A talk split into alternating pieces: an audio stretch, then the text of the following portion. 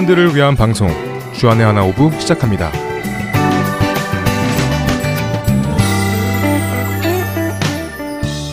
애청자 여러분 안녕하세요. 진행의 박영규입니다. 안녕하세요. 정다은입니다. 지난 한 주도 예수님의 마음을 본받아 그분의 뜻대로 사신 여러분 되셨으리라 믿습니다. 다은 자매 안부를 묻고 싶어지네요. 독일로 연수 잘 다녀왔어요? 뭐 시차 적응은 어떻게 다 했어요? 곧 계약이잖아요.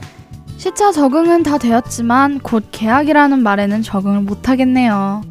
분명히 여름방학 시작한 지 별로 안 된 것 같은데 벌써 계약이라뇨. 아이, 뭐 새삼스럽게 왜 그래요? 학생 때 방학이란 다 그런 거죠, 뭐. 그나저나 독일에서 머물렀던 두 달 동안 별일 없었어요? 음, 두 달 동안 이런 일 저런 일 참 많았죠. 음식도 잘 안 맞고 물가도 비싸고. 미국에서는 항상 차 타고 다니다가 매일 자전거 타고 걷고 하는 것도 좀 힘들었어요. 어, 건강은 엄청 좋아졌겠네요. 할 수 없이 운동을 하게 되는 거잖아요. 그건 그렇죠. 그런데요. 먹고 마시고 교통 문제보다 더 힘들었던 것이 하나 있었어요. 그게 뭔데요? 용기 형제는 알고 있겠지만 제가 음악 연수 때문에 독일에 다녀왔잖아요. 네. 그 연수 중 한 부분은 제가 오페라 공연에 참여하는 것이었어요. 그런데 오페라 리허설 중에 들었던 마음인데요. 오페라 내용이 그렇게 성경적이지 않더라고요. 안 그래도 낯선 곳에서 내 신앙이 흔들리지는 않을까 긴장을 하고 있던 상태였는데 갑자기 그 현실에서 도망치고 싶은 마음까지 들었어요. 공연을 해야 하는 오페라 자체의 내용이 성경적이지 못해서 그 안에서 나쁜 영향을 받을까봐 두려워졌다고요? 네, 내가 왜 여기 있는 거지? 온 자체가 실수는 아니었을까? 아니, 오페라를 시작하게 된 것부터가 실수는 아니었을까 라는 생각까지도 들었고요. 네, 가장 많이 하는 고민이었겠네요. 그리고 동시에 가장 어려운 고민이지 않을까 생각이 됩니다. 첫 찬양 듣고 이야기 계속 나누어 주시겠어요? 네, 첫 찬양 후에 이야기 계속 나눠드리겠습니다.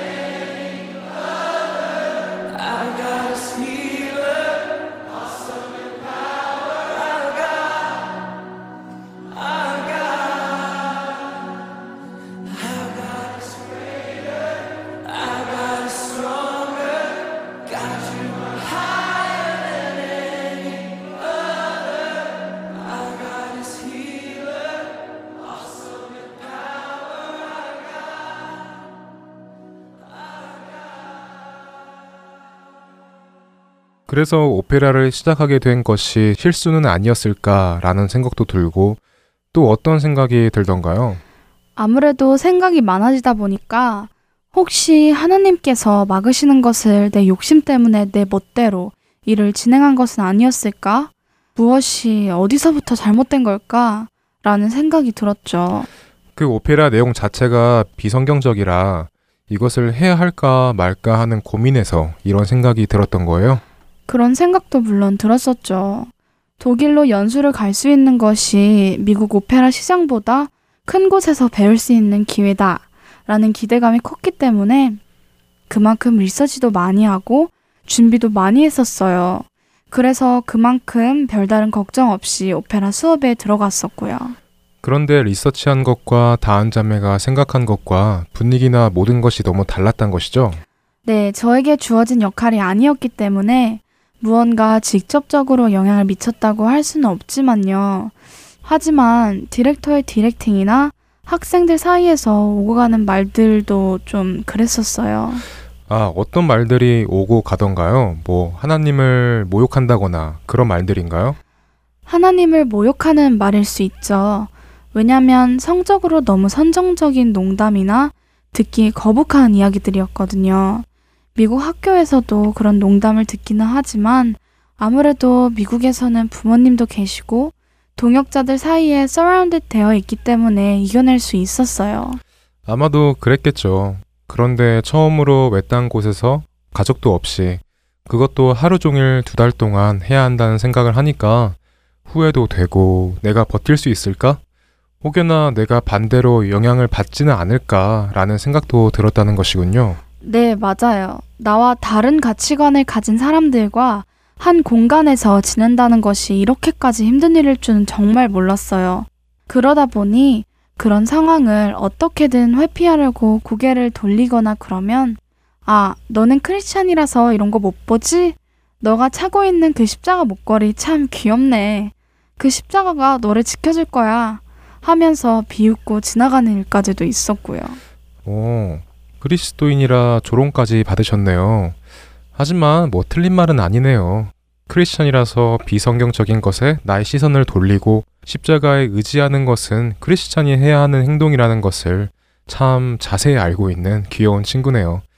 다한 자매가 그 상황을 지혜롭게 이겨내는 것이 쉽지 않았을 것 같은데 이 상황을 어떻게 이겨내셨나요? 감사하게도 교수님 중에 친분이 있었던 크리스천 교수님이 한 분 계셨어요. 그래서 그분을 찾아가서 제가 갖고 있는 생각과 기분, 마음, 그리고 후회감, 이런 것들을 이야기해 드렸어요. 아, 그랬더니 교수님이 뭐라고 하시던가요? 자신을 탓하고 후회하고 있다면 그러지 말라고 하시더라고요. 교수님도 처음 오페라를 시작하였을 때 저와 똑같은 생각을 가지고 자책도 후회도 하면서 힘들어 하셨다고 하셨어요. 그러시면서 교수님께서 하시는 말씀이 다니엘이 바벨론의 포로로 잡혀간 것, 그리고 요셉이 이집트 한 가운데로 끌려가게 된 것, 이 모든 일들이 그들의 실수였던 것 같아? 아니야. 그들은 그 세상 가운데서 구별된 크리스천으로서 구별된 방법으로 하나님을 전파했어. 라고 말씀해 주셨어요.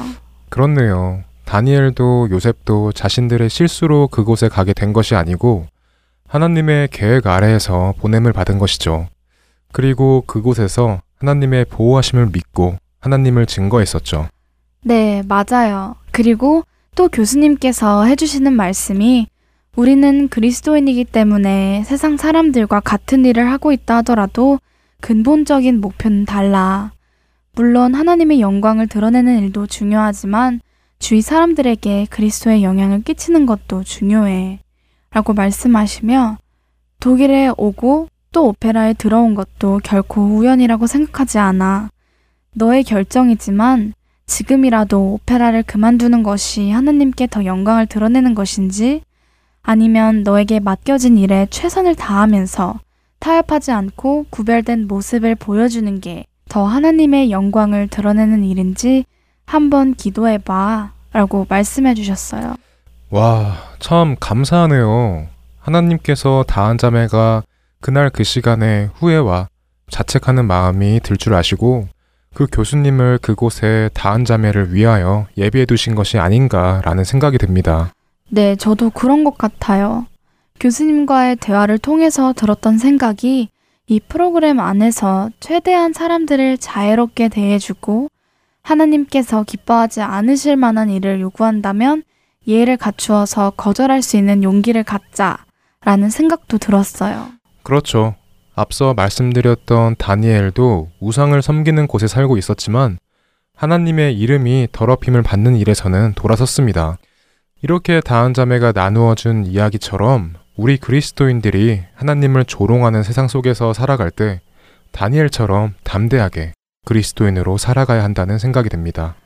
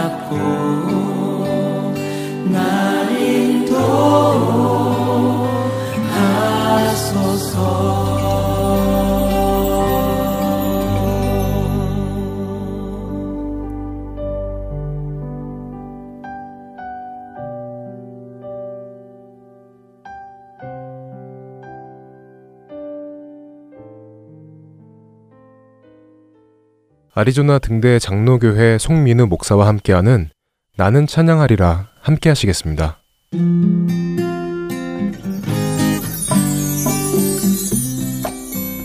샬롬 애청자 여러분 안녕하세요 나는 찬양하리라 송민우 목사입니다 한 주간도 평안하셨나요? 저는 지난 한 주간 유난히 이런저런 일들 때문에 짜증도 나고 조금 지치고 힘들기도 했는데요 다시 가만히 돌이켜 보니까 주님의 은혜가 충분했음을 인정하지 않을 수 없습니다 오늘 이 시간 늘 충분하게 부어주시는 그 주님의 은혜를 기억하며 우리의 믿음의 고백을 주님께 함께 올려드릴 수 있었으면 좋겠습니다. 이번 주에 우리가 함께 배울 찬양은 작년에 마커스 스튜디오 워십 앨범을 통해 발표된 송은정 작사 작곡의 주 곁에 설 때까지입니다. 먼저 찬양을 한번 듣고 함께 배워보겠습니다.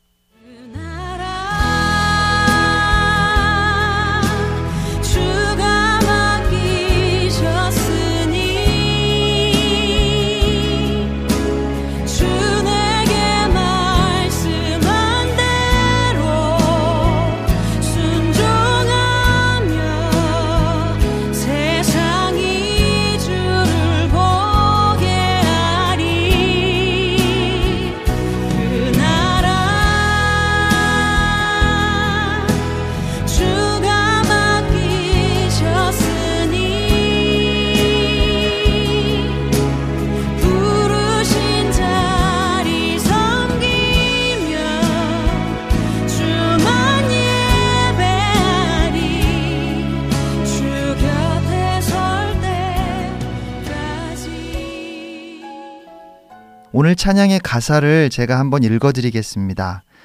내게 주어진 삶이 한없이 버거워 또 의심하며 마음 흔들려도 내게 주어진 삶은 주님의 것이라 그 믿음으로 이 길을 걸으리. 그 나라 주가 맡기셨으니 주 내게 말씀한 대로 순종하며 세상이 주를 보게 하리. 그 나라 주가 맡기셨으니 부르신 자리 섬기며 주만 예배하리. 주 곁에 설 때까지. 자, 그러면 이제 여덟 마디씩 찬양을 함께 배워 보겠습니다. 첫 번째 소절입니다. 내게 주어진 삶이 한없이 버거워 또 의심하며 마음 흔들려도 주어진 삶이 한없이 버거워.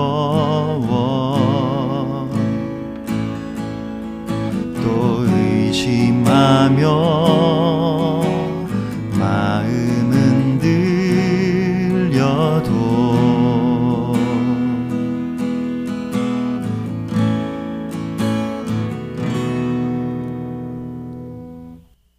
두 번째 소절입니다.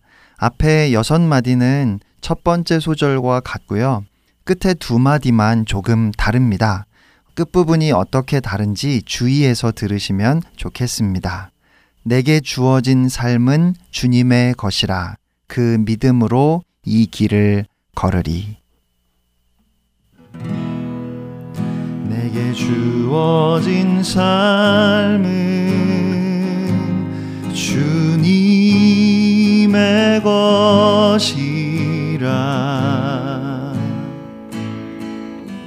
그 믿음으로 이 길을 걸으리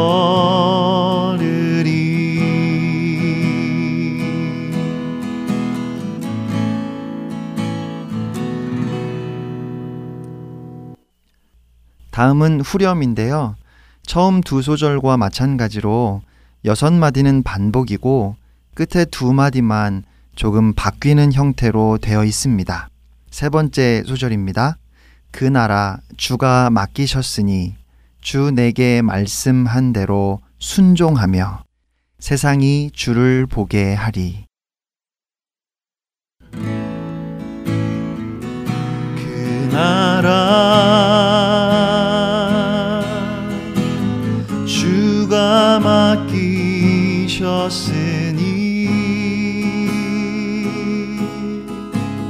주 내게 말씀한 대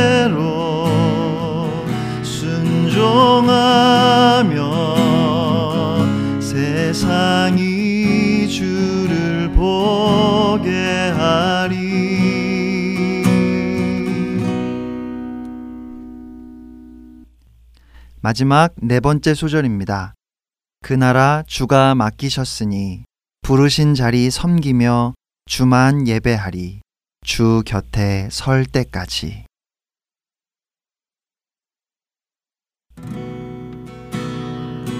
그 나라 주가 맡기셨으니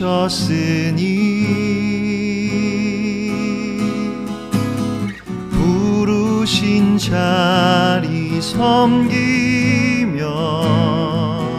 주만 예배하리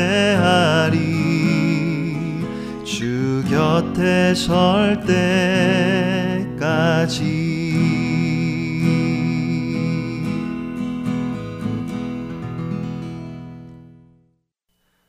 마태복음 25장에 우리가 잘 아는 열 처녀의 비유가 기록되어 있습니다. 등불과 함께 그릇에 기름을 담아왔던 슬기로운 다섯 처녀는 신랑을 맞이하여 잔치에 참여할 수 있었고 등불을 준비하고 기름을 챙기지 않은 어리석은 다섯 처녀는 기름을 사러 갔다가 뒤늦게 돌아와서 애원하며 문을 두드렸지만 한 번 닫힌 문은 다시 열리지 않았지요.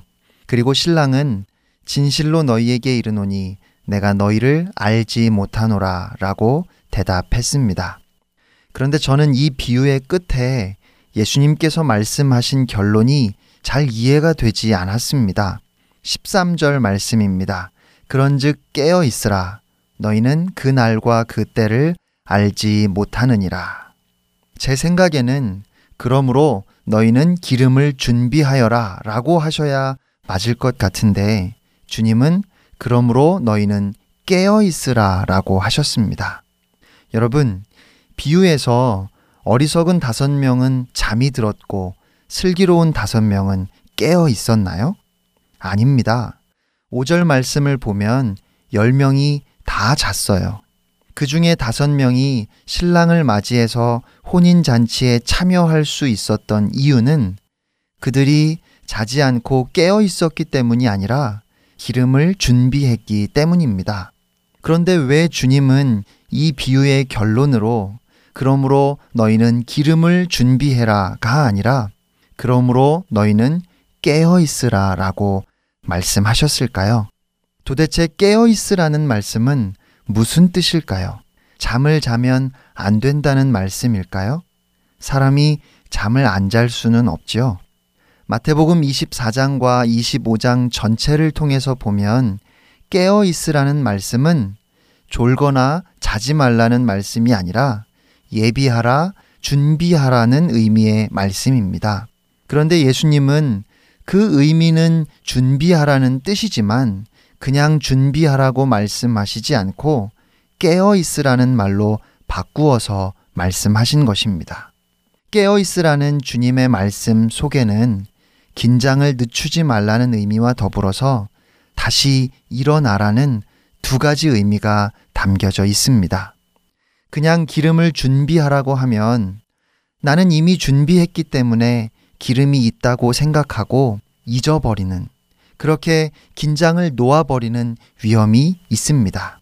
다시 말하면 나는 예수를 구주로 고백했고 세례 받았기 때문에 나는 이미 구원받았기 때문에 당장 죽어도 천국에 간다고 안심하며 주님의 재림에 대해서 전혀 생각하지 않고 사는 것.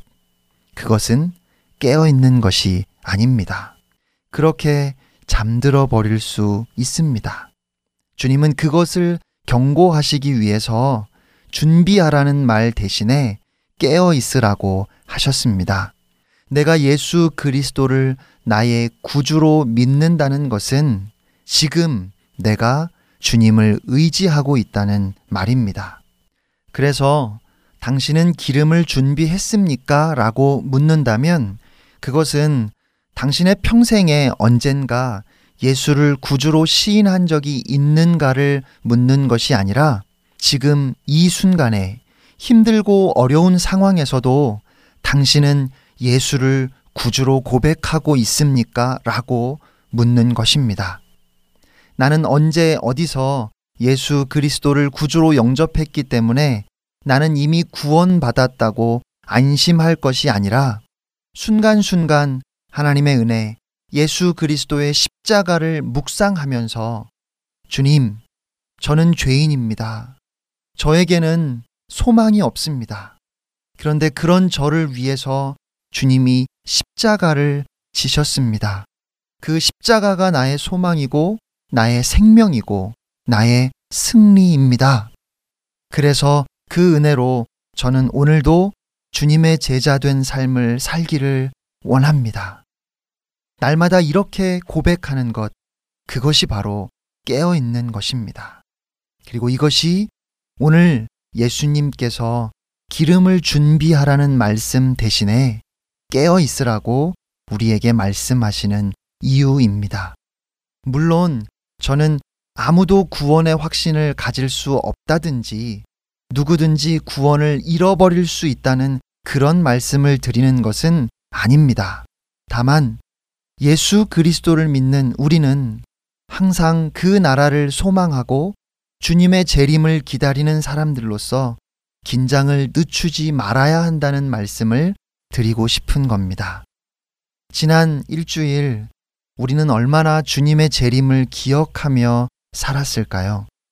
바쁜 일상에 당장 눈앞에 벌어진 일들을 생각하기에도 벅차서 또 때로는 힘든 삶에 지쳐서 주님이 다시 오신다는 그 분명한 사실을 까맣게 잊고 살았습니다. 그래서 우리가 매 순간 너무도 쉽게 주님을 잊어버리기 때문에 주님은 오늘 우리에게 깨어 있으라고 다시 일어나라고 말씀하십니다. 사랑하는 애청자 여러분, 주님은 우리에게 하나님의 나라를 맡기셨습니다.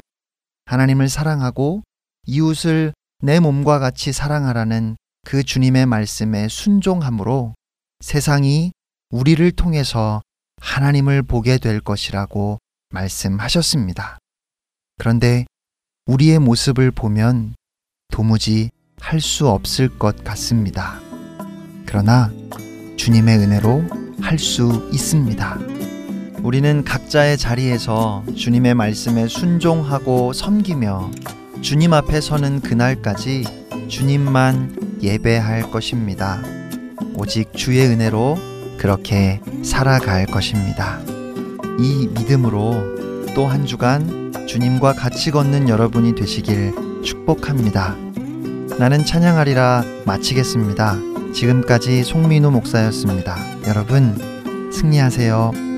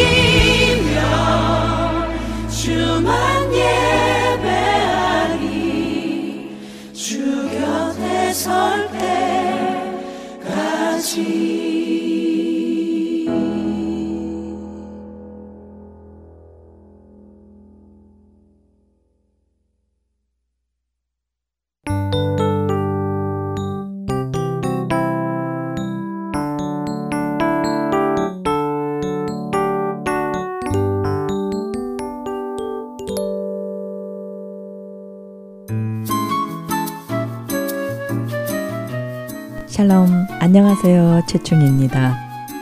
평범한 일상 일들 신앙 안에서 함께 나눠보는 최충이 칼럼 시즌 2로 여러분들을 찾아갑니다. 주안의 하나 3부에서 만나 뵙겠습니다.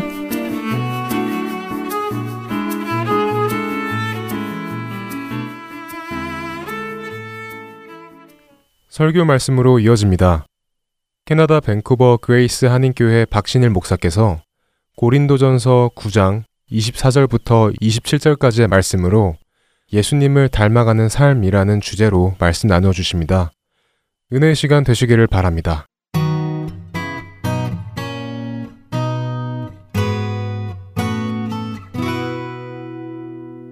하나님 말씀은 고린도전서 9장 24절로 27절까지 말씀을 보겠습니다. 운동장에서 다름질하는 자들이 다 다단할지라도 오직 상 얻는 자는 하나인 줄을 너희가 알지 못하느냐? 너희도 얻도록 이와 같이 다름질하라. 이기기를 다투는 자마다 모든 일에 절제하나니 저희는 썩을 면류관을 얻고자 하되 우리는 썩지 아니할 것을 얻고자 하노라. 그러므로 내가 다름질하기를 향방 없는 것 같이 아니하고 싸우기를 허공을 치는 것 같이 아니하여 다 같이 함께 읽습니다.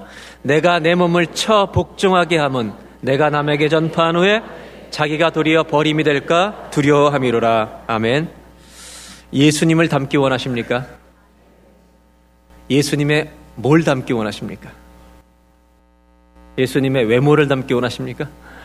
예수님의 성품을 닮기 원하십니까? 그렇게 될 줄로 믿습니다. 우리가 예수님의 성품을 더 닮아간다면 전도도 쉬워질 거라고 생각해요. 우리가 예수님 닮아가는 변화가 일어난다면 우리 주변 사람들이 얼마나 우리 안에 계신 예수님의 능력을 보고 그래도 더 쉽게 예수를 믿을 수 있겠습니까? 근데 우리의 고민은 뭐냐 하면 예수 믿는 사람이라면 누구든지 구원받은 사람이면 누구든지 예수님을 닮고 싶은 소원은 있는데 우리의 공통점은 잘 안 된다는 것입니다. 왜 안 될까요? 왜 잘 안 될까요? 저는 신앙생활하면서 그런 고민이 있어요. 이번에 한국 가서 한 달 있으면서도 마음에 참 안타까움을 가지고 4주 동안 한 주 병원에서 하고 세 군데 가서 예배를 드렸는데 드리면서도 정말 좋은 예배도 드리고 은혜로운 예배도 드리고 그러면서도 제 마음속에 떠나지 않는 것은 이렇게 우리가 예배를 열심히 드리고 다니는데 일주일의 삶 속에서 기독교인들이 어떻게 살고 있는가? 우리가 믿는 만큼 살고 있는가? 믿는 것과 전혀 관계없는 삶을 살고 있는가? 이 신앙과 삶의 격차를 어떻게 좁힐 수 있는가? 이것이 고민이고 참 숙제고 우리의 평생의 과제일지 모르겠습니다. 이 서양 분들이 쓴 책들을 신앙의 성숙에 대한 책들을 읽다 보면 성숙한 크리스천을 표현하는 가장 좋은 단어를 그분들은 godly라고 하는 단어를 씁니다. 그래서 a godly man 이러면 참 성숙한 신앙인을 의미하는 거죠. 그래서 godly라는 단어를 우리나라에는 경건하다고 표현합니다. 그러니까 이 경건하다는 단어가 예수님을 닮았다는 표현일 수 있습니다. 저는 어떻게 하면 우리가 예수님을 좀 닮아갈 수 있을까? 실제로, 구체적으로. 오늘 이 성경을 읽으면서 본문 말씀으로 돌아가서 하나님이 특별히 한 구절을 오늘 저에게 마음에 많이 주셔서 이 구절을 통해서 우리가 예수님을 닮아가는 은혜가 좀 회복됐으면 좋겠다 하는 생각을 하게 되었습니다. 여러분들, 지금도 우리가 닮아가고 있지만 이 말씀을 다시 한번 우리가 새겨서 더 확실하게, 더 많이 닮아가서 나 때문에 주변 사람들이 놀라는 은혜가 있기를 바랍니다. 나 때문에 예수님 앞에 돌아오는 은혜가 우리들을 통해서 있기를 바래요. 오늘 성경 말씀을 다시 제가 읽으면서 조금 설명을 드리겠습니다. 이 성경은 고린도전서, 즉 고린도 교회에 보낸 편지입니다. 운동장에서 다름질하는 자들이 여러분 고린도라고 하는 도시는 아테네에서 가장 큰 경기대회가 열렸는데 그 지역에서 두 번째로 큰 대회가 열리던 도시가 고린도입니다. 그러니까 고린도 사람들에게 신앙을 가르쳐 주기 위해서 사도 바울은 고린도 사람들의 가장 익숙한 운동 경기로 비유하는 거예요. 그래서 우리는 이 고린도 교회 운동 경기를 비유한 걸 통해서 우리는 뭘 이해해야 되느냐? 영적인 메시지를 끄집어내야 된다는 거예요. 그래서 뭐라고 얘기하냐면 운동장에서 이 러닝 달려가는 마라톤 하는 뛰는 사람들이 다 달아날지라도 우리 개혁 성경 옛날 번역이기 때문에 이건 이해하셔야 됩니다. 여기 달아난다는 말은 도망간다는 말로 오해하시면 안 되고 이 선수들이 뛸 때 다 뛴다 할지라도 상을 얻는 사람은 하나인 줄 너희가 알지 못하느냐. 그리고 중요한 건 너희도 이 상을 얻도록. 우리가 천국을 향해서 믿음의 순례 경주자로 달려가고 있는데 천국에 들어갈 때 그때는 한 사람만 상 받는 게 아니고 열심히 뛴 사람들에게 다 상을 얻는데 이 상을 얻을 수 있도록 너희도 영적으로 뛰라는 겁니다. 운동 경기에 비유해서 하고 있는 거예요. 25절. 이기기를 다투는 자마다 모든 일에 절제하나니 저희는 썩을 면류관을 얻고자 하되 이 세상에서 면류관과 상급은 없어지는 것인데도 불구하고 그것을 따기 위해서 선수들은 모든 일에 절제하고 있다는 거예요. 우리가 하나님 나라의 상급을 받기 위해서 뭘 절제하고 있냐 이거예요. 사도 바울의 얘기는 우리는 썩지 아니할 영원한 상급과 면류관을 받기 위해서 달려가면서도 얼마만큼 절제하고 있냐 이거예요. 절제하지 않기 때문에 내가 주님이 원하시는 예수님 닮아가는 경건에 이르지를 못하고 있다는 거예요. 은혜로 구원받았지만 여러분 은혜로 구원받은 우리들에게 필요한 게 뭐예요? 훈련이 필요하다는 거예요. 이걸 우리가 미스하고 있어요. 26절. 그러므로 내가 다름질하기를 내가 달려가는 것을 방향 없는 것 같이 아니하고 그래서 NIV 성경에는 똑같이 위번역을 했죠. 내가 목표 없는 그런 것처럼 뛰어가지 않고 이것을 NLT 성경에는 뭐라고 번역했느냐? 이것을 긍정문으로 바꿔버렸어요. I run straight to the goal. 나는 목표를 향해서 똑바로 달려가는데 with purpose. 목적을 가지고 in every step. 모든 걸음마다 목적을 가지고 그 목표를 향해서 내 걸음을 걸어가고 그렇지 않는 걸음을 자꾸 잘라 버린다는 거죠. 제가 오늘 여러분들과 나누고 싶은 가장 중요한 구절은 27절이에요. 어떻게 하면 우리가 예수님을 닮아갈 수 있을까? 27절. 내가 내 몸을 처 복종하게 하면 오늘 저는 여러분들과 나누고 싶은 구절이 이거예요. 우리가 예수님을 닮아가려면 구원받고서 가만히 있어 저절로 되어지는 것이 아니라 운동선수들이 내 몸을 쳐서 복종하게 하는 것처럼 우리가 영적으로 나를 쳐야 될 것들이 있다는 거예요. 여기서 친다는 헬라의 원어는 무슨 뜻이냐면요. 이렇게 건드리는 게 아니라 아주 강하게 때리는 거예요. 그래서 더 쉬운 번역으로 말하면 상처가 날 정도로 때리는 걸 말하는 거예요. 예수님 닮고 싶으십니까? 우리를 쳐야 되는데요. 우리를 치더라도 예수님 닮기 원하십니까? 여러분, 내 다리가 부러져도 주님 닮기 원하세요? 안 부러지고 닮는 게 더 좋죠. 그러려면 다리 부러지기 전에 내 자아를 치라는 거예요. 우리가 우리 자아를 쳐서 복종케 하라는 거예요. 제가 후반부에 오해하는 분들이 많기 때문에 제가 후반부는 좀 설명을 드리고 말씀을 하려고. 사도 바울은 뭐라고 얘기하냐면 내가 내 몸을 쳐서 복종하게 하는 이유는 내가 남에게 이 복음을 전파한 후에 자기가 내 자신이 도리어 버림이 될까 두려워함이로다. 그래서 어떤 분들이 이걸 오해해요. 어떻게 오해하냐? 봐라. 구원받고도 구원을 잃어버릴 수 있다. 이거를 자꾸 그렇게 해석하는 거예요. 여러분, 복음은 잃어버리게 하는 게 복음이 아니에요. 복음은 모든 믿는 자에게 구원을 주시는 하나님의 능력이 됩니다. 이게 복음인 줄로 믿습니다. 여기서 얘기하고 있는 것은 구원받은 자 구원을 잃어버릴까? 이런 거에 너무 은혜를 받는 사람이 있어요. 봐라, 이거 잃어버릴 수 있는 구원이다. 복음은 구원을 주시는 능력이 복음이지 구원을 잃어버리게 하는 게 복음이 아니에요. 이 본문은 무슨 뜻이냐? 두 가지 뜻으로 해석해요. 첫째는 영어 성경에 보시면 후반부에 I myself will not be disqualified for the prize. 상을 받는데 자격 상실될까봐. 구원을 받는데 상급 없는 구원 받을까봐 염려한다라는 뜻의 첫 번째 해석이에요. 그리고 두 번째 해석은 어떤 해석이냐? 실제로 복음을 전하고 내가 천국의 사람을 보내놓고 내가 못 들어갈까봐 염려한다는 뜻이 있어요, 여기에. 그럼 이것이 정말 그것을 말하는 거냐? 아니라는 거예요. 바울은 철학이 있는 사람이에요. 분명한 복음의 진리를 깨닫고 사상이 있는 사람이에요. 이랬다 저랬다는 사람이 아니에요. 진리에 대해서는 강철같이 강한 사람이에요. 무엇이 우리를 그리스도의 사랑에서 끄드리요? 아무도 끊을 수 없다는 복음의 분명한 사상과 진리와 철학을 가지고 있는 사람이에요.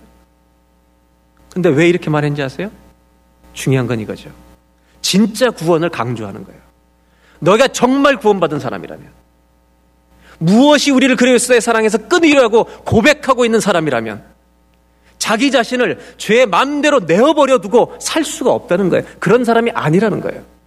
정말로 나를 무엇이 그리스도의 사랑에서 끊으려고 고백할 수 있는 사람은 죄가 있을 때마다 방종하지 않고 방치하지 않고 그것을 붙들고 회개하려고 애쓰고 자기 자신을 조금 천천히 하든지 열심히 달려가든지 관계없이 그건 수준에 따라 다르지만 자기 자신을 훈련시키고 쳐서 복종시키는 일에 자기가 뭔가 구원의 감사에 대해서 반응하고 있는 자가 진짜 구원받은 사람이다. 그래서 사도 바울은 뭘 얘기하느냐? 참된 구원은 하나님 앞에 경건하게 살려고 하는 것을 동반하는 구원이라는 거예요. 분리된 것이 아니라 하나라는 거죠, 이것이. 그러므로 구원을 잃어버릴까 염려하지 마시고 내가 받은 구원이 진짜인가를 염려하십시오. 그것이 정말 예수 그리스도의 피값으로 내가 얼마나 처절한 죄인이었는가를 깨닫고 주님이 없이는 살 수 없다는 처절한 죄인의 고백이 있는 사람.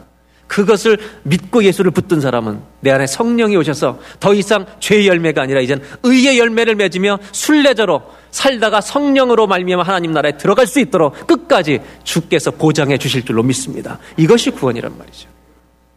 그럼에도 불구하고 우리의 삶에 하나님의 열매가 많이 나타나지 못하고 그렇게 된 이유가 뭐냐? 바로 성경은 이 원리에는 거예요. 많은 그리스도인들이 자기를 치지 않아요. 복종시키질 않는 거예요. 은혜로 구원을 받았으니까 이제 됐다. 내가 게으르게 살든지 멋대로 살든지 방치해 두는 사람이 너무 많은 거예요. 여러분, 한번 따라 하실까요? 은혜와 훈련이 만나야 한다. 이것이 같이 가야 되는 거예요. 27절. 내 몸을 쳐서 복종한다는 이 말씀. 예수님을 닮기 원하면 나를 쳐서 복종해야 돼요. 뭐를 쳐야 되겠어요? 내 자아를 쳐야 되는데 내 자아에 뭐예요? 여러분 오늘 세 가지만 잠깐 나누려고요. 하나는 뭐냐면 우리의 감정 중에 하나님이 원하시지 않는 기뻐하지 않는 감정들이 있어요. 그 감정대로 살면 안 돼요. 예수님을 닮아갈 수가 없어요. 하고 싶은 말 다 하고 주님이 원치 않는 감정대로 소욕대로 다 반응하고 하고 싶은 짓 다 하고 어떻게 예수님을 닮아갈 수 있어요? 여러분, 내 잘못된 감정, 내 잘못된 나의 생각, 이 생각이 분명히 주님이 원하지 않는 거 다 알아요, 예수 믿는 사람. 그것을 어떻게 되냐요? 쳐버려야 돼요. 상하도록 쳐버려야 돼요. 기도하면서 쳐버려야 돼요. 이거를 놔두면 점점 예수님 닮는 것이 거리가 멀어져요. 저는 그래서 첫 번째로 나누고 싶은 것이 내 몸을 쳐서 복종케 한다는 거예요. 운동선수들도 자기 몸을 쳐서 모든 일에 절제하며 이게 무슨 얘기예요? 그 메달을 따기 위해서 면류관을 쓰기 위해서 운동선수도 어떻게 하느냐? 아침에 일어나고 싶지 않은데 일어나는 거예요. 그래서 뛰는 거예요. 나는 그러고 싶지 않아요. 내 몸은. 그런데 내 몸을 쳐서 일어나서 복종시켜서 under control 이 조절이 될 수 있게 만들어서 뛰는 거예요. 왜? 그래야 상급을 받는 거예요. 이거를 영적으로 해석해 보라는 거예요. 내 안에, 내 자아 안에 하나님을 거역하는 것들이 얼마나 많이 일어나냔 말이에요. 특히 감정, 내 생각, 이것들을 놔두지 말라는 거죠. 기도로 쳐버려야 돼. 훈련이 필요해요. 경건은 연습이 필요한 거예요. 그래서 예수 믿는 우리들도 내가 원하지 않는 것을 해야 될 때가 있는 거예요. 하나님이 원하시기 때문에 그것이 나를 치는 거라고요. 우리들이 내 안에서 일어난 하나님과 반대되는 감정들이나 소욕들이나 생각들을 기도로 쳐버려야 돼요. 이걸 연습하라는 말이에요, 여러분. 연습하고 훈련하지 않으면 안 되는 거예요. 오늘 이 말씀의 포인트는 내 몸을 치라는 거. 이것은 뭐냐? 영어 성경에 오늘 읽은 27절에 보면 이렇게 돼 있어요. NIV 성경에는 I beat my body. I beat my body. 내 몸을 치는 거예요. And make it my slave. 이것이 내 종처럼 움직이도록. 근데 이것을 NLT 성경에는 더 쉽게 번역해 놨죠. I disciplined my body like an athlete. 나를 트레이닝 시켜야 된다는 거예요. 트레이닝 시켜야 돼, 내가 나를. 그래서 여러분, 저절로 되지 않아요. 연습해야 되는 거예요. 훈련해서 거기에 익숙해져야 되는 거예요. 우리가 신앙과 삶이 하나 되려면 예수님을 닮아가려면 내가 육체를 쳐서 복종시키는 운동선수처럼 내 자아에서 일어나는 생각들, 하나님을 거역하는 생각들, 이걸 사로잡아 주 앞에 항복하고 쳐서 주 앞에 복종되는 자가 될 수 있도록 순종의 훈련을 한다는 거예요. 근데 이 순종의 훈련은 뭐냐? 자기를 쳐서 부인하는 거예요. 내 감정에 하나님을 거역하는 소욕들에 대해서 쳐서 복종해야만 순종이 되는 거예요. Train yourself to be obedient to God. 하나님 앞에 순종적인 사람이 되도록 트레인하라는 거예요, 자기를. 여러분 중요한 게 이거예요. 트레이닝. 훈련해야 되는 거예요. 하나님이 원하지 않는 감정이 일어날 때 기도로 쳐 죽여버려야 돼. 이것을 훈련해야 돼요. 훈련. 날마다 연습해야 돼요. 거기에 익숙해져야 돼요. 바울은 뭐라고 해요? 내가 내 몸을 쳐서 복종하게 하는 것은 내가 남에게 복음을 열심히 전파하고 주의 상급을 못 받을까 두려워합니다. 나는 그래서 어떻게 하냐? 평생 나를 치겠다는 거예요, 바울은. 싸우세요. 전투예요. 저는 왜 이것이 중요하다고 생각하냐면 내가 나를 칠 때 성령이 역사하세요. 성령이 내 인생 가운데 기름 부시는 거예요. 예수님께서 이 땅에 하나님의 아들로 오셔서도 예수님도 아침에 일찍 일어나 기도하라고 하셨잖아요. 간신히 살지 말고 내 인생을 하나님 앞에 다스리며 사는 사람이 됐으면 좋겠어요. 말만 잘하는 사람 되지 말고 엎어져서 하나님 앞에 기도하는 사람.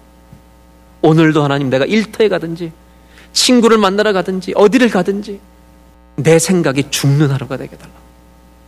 그렇게 사는 그것이 예수를 닮아가는 첫 번째 우리 순종의 훈련하는 사람들의 특징이고 그래야만 예수를 닮아갈 수 있어요. 이번 한 주간 동안 신앙은 추상적인 게 아니에요. 구체적으로 연습해 보시길 바랍니다.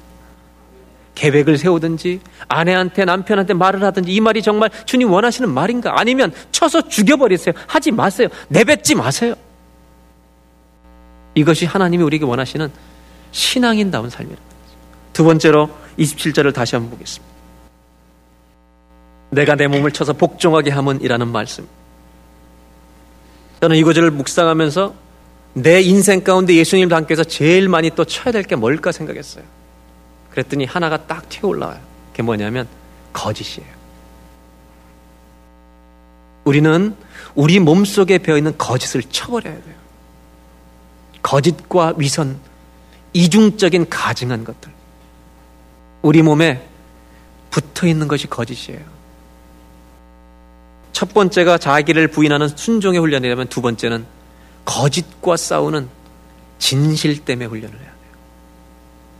저는 우리 예수 믿는 우리들이 좀 진실해지는 훈련을 했으면 좋겠어요. 그래서 두 번째 나누고 싶은 주제가 그예요 Train yourself to be honest. 내 안에 얼마나 거짓이 많아요. 왜 예수님을 닮고 싶은데 안 돼요? 내 거짓된 모습을 버리지 않기 때문이에요. 우리 인생에 가장 집요하게 죽을 때까지 붙들고 있는 문제가 거짓일지 몰라요. 예수님 닮고 싶으면 예수님이 어떻게 하셨을까를 생각해야 돼요. 우리 예수 믿는 사람들이 입만 살아있어요. 저는 한 가지 오늘 더 나누고 싶은 게 그거예요. 진실한 훈련을 하자는 거예요. 저도 해볼 테니까 여러분들도 같이 우리 해서. 제 염려는 그거예요.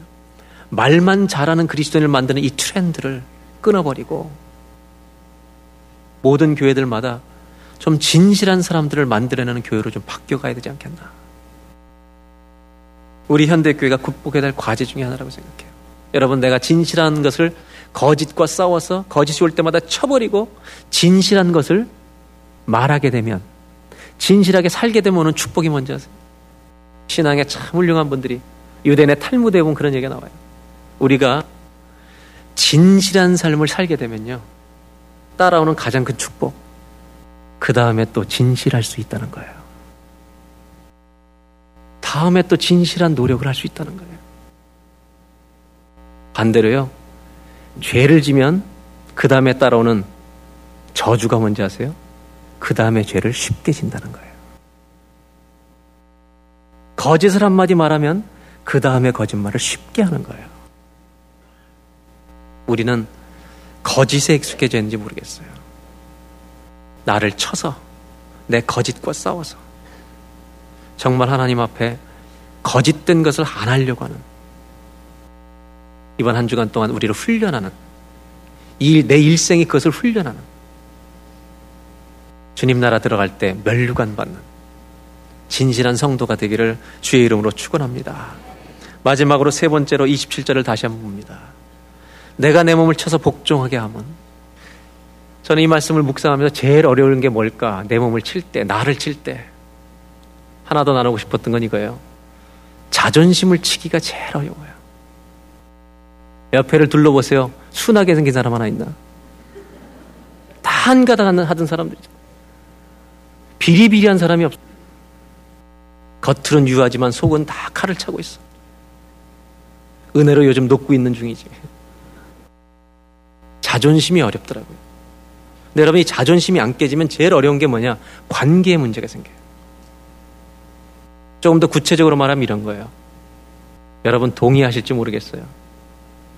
우리는 교회를 다니고 신앙생활 하면서도 내가 잘 대해줘야 될 사람과 내가 냉정하고 차갑게 대해줘야 될 미워하는 사람들이 내 안에 잘 정리돼 있어요. 맞아요, 틀려요? 우리는 잘 해줘야 될 사람과 내가 미워할 사람을 컴퓨터보다 다 저잘 정리를 가슴과 머리에 해놨어요. 저는 이것을 쳐야 된다고 말씀드리는 거예요. 개인적인 감정을 품고 있는 것은 주님을 닮아갈 수가 없어요. 기독교는 묶는 것이 아니에요. 푸는 것이에요. 오늘 마지막으로 나누고 싶은 게 이거예요. 용서의 훈련을 해야 돼요. 근데 이것은 자존심이 깨져야 돼요. Train yourself to be gracious to all the people, to everyone. 우리는 gracious 하지 않아요. 모든 사람에게.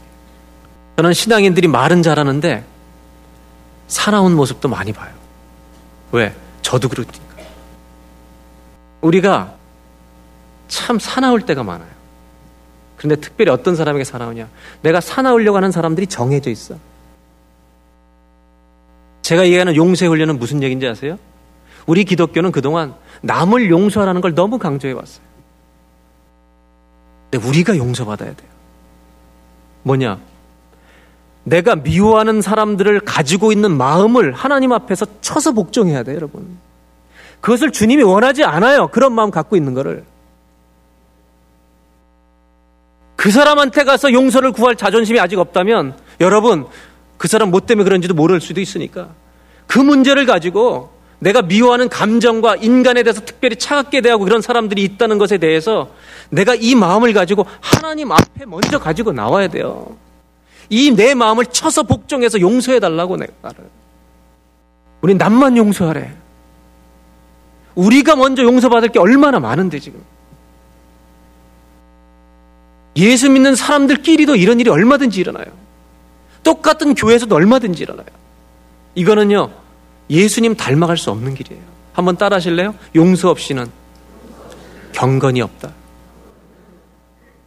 내가 어떻게 저 사람을 미워하는 독한 마음을 품고 주님을 닮아갑니까? 나를 쳐서 복종시키는 첫 번째 단계가 여기서는 내 그런 마음을 주 앞에 가지고 먼저 나온 거예요. 기독교는 남을 용서하는 것을 가르치기 전에 먼저 내가 용서를 구할 것이 없는가를 먼저 가르쳐야 돼요. 이것이 먼저여야 돼요. 미워하는 감정이 관계 속에 일어날 수 있잖아요. 오늘 회개하고 또 일어날 수 있잖아요. 그것을 치라는 거예요, 자꾸. 간직하고 있지 말라는 거예요. 품고 있지 말라는 거예요. 내가 주 앞에 엎드려 나를 치고 내 굳은 마음들을 깨뜨릴 때 하나님은 비로소 새로운 나를 세워가기, 빚어가기 시작할 줄로 믿습니다. 그것이 경건이에요. 다른 얘기, 다른 용서에게 할 것이 많지만 다 접고 오늘 한 가지만 생각해 보세요. 내가 차갑게 대하는 사람이 없나? 내가 미워하는 적극적인 마음을 가지고 미워하는 사람이 없나? 이거를 치세요. 여러분 자존심을 깨뜨려야 돼요. 내가 이런 마음, 그 사람이 나에게 잘못했던 관계 없어요. 내가 그 사람에 대해서 미워하는 마음을 간직하고 있는 것 자체가 하나님 앞에 보기 좋지 못하다는 거예요. 남에게 잘하세요. gracious. 남에게 잘하세요. 이것이 주님이 원하시는 거예요. 마지막으로 말씀드립니다. 은혜로 구원받은 사람은 반드시 경건의 훈련이 같이 있어야 돼요. 은혜와 훈련이 박수를 쳐야 돼요. 그때 예수님을 닮아가게 될 줄로 믿습니다. 기도하겠습니다. 하나님, 우리의 무정한 마음을 회개합니다. 우리의 교묘함과 위선됨을 회개합니다. 천국에서 예배 드리는 것처럼 주일에 예배 드리지만 거짓으로 얼룩져 있는 우리의 인생을 꿰뚫어 보시는 하나님 앞에서 나의 거짓을 쳐서 복종시키는 진실 때문에 훈련을 하는 우리의 일생이 되게 하여 주시옵소서. 하나님, 얼마나 내 멋대로 사는지요. 얼마나 내 멋대로 말하는지요. 얼마나 내 멋대로 짓거리는지요, 하나님. 순종하게 해 주십시오. 내 언어를 치게 하여 주시고, 내 악한 생각을 치게 하여 주시고, 주님이 기뻐하지 않은 나의 그 교묘한 계획들을 하나님 쳐서 복종해서 버리게 하여 주시고, 주님의 뜻에 순종하는 훈련을 통해 예수님을 닮아가는 우리가 다 되게 하여 주시옵소서. 하나님 이 시대가 말만 잘하는 교인들을 만들어내는 이것이 유행이 될까봐 두렵습니다. 이 땅의 모든 교회들이 진실한 사람을 배출하는 교회가 되게 하여 주옵소서. 예수님의 이름으로 기도하옵나이다. 주님이 계시네. 모든 만물 사라진다 해도 내가 믿고 의지할 수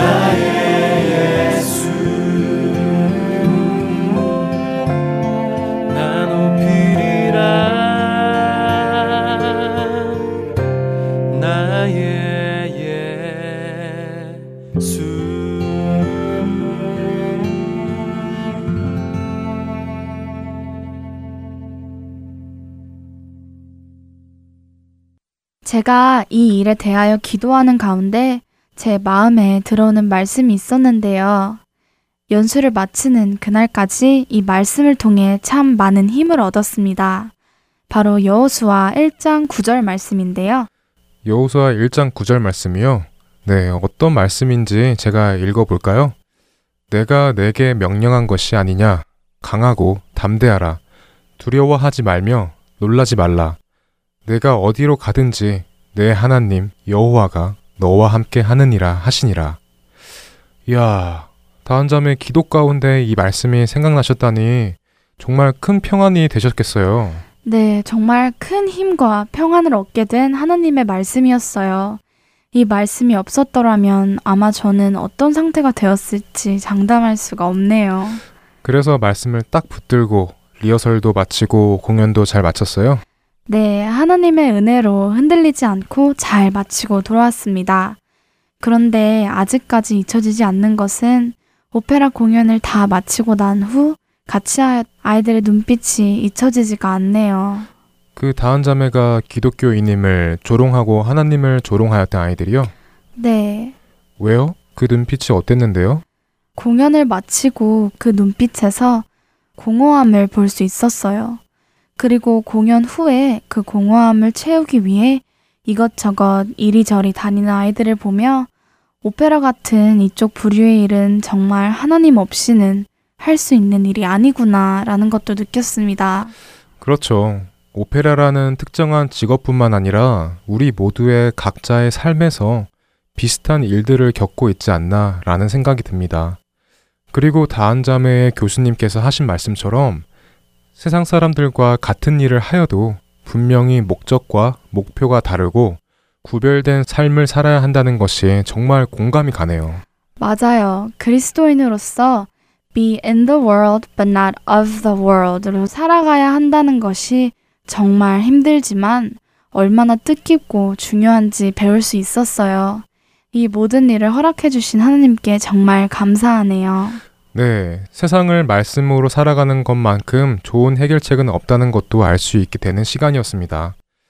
우리 모두 각자의 삶에서 하나님을 드러내고 삶으로 예수 그리스도를 전파하는 우리 모두가 되기를 소망합니다.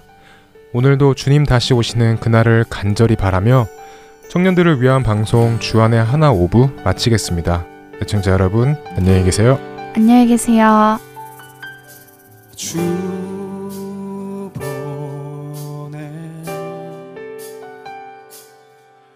하늘보다 높은 위엄 주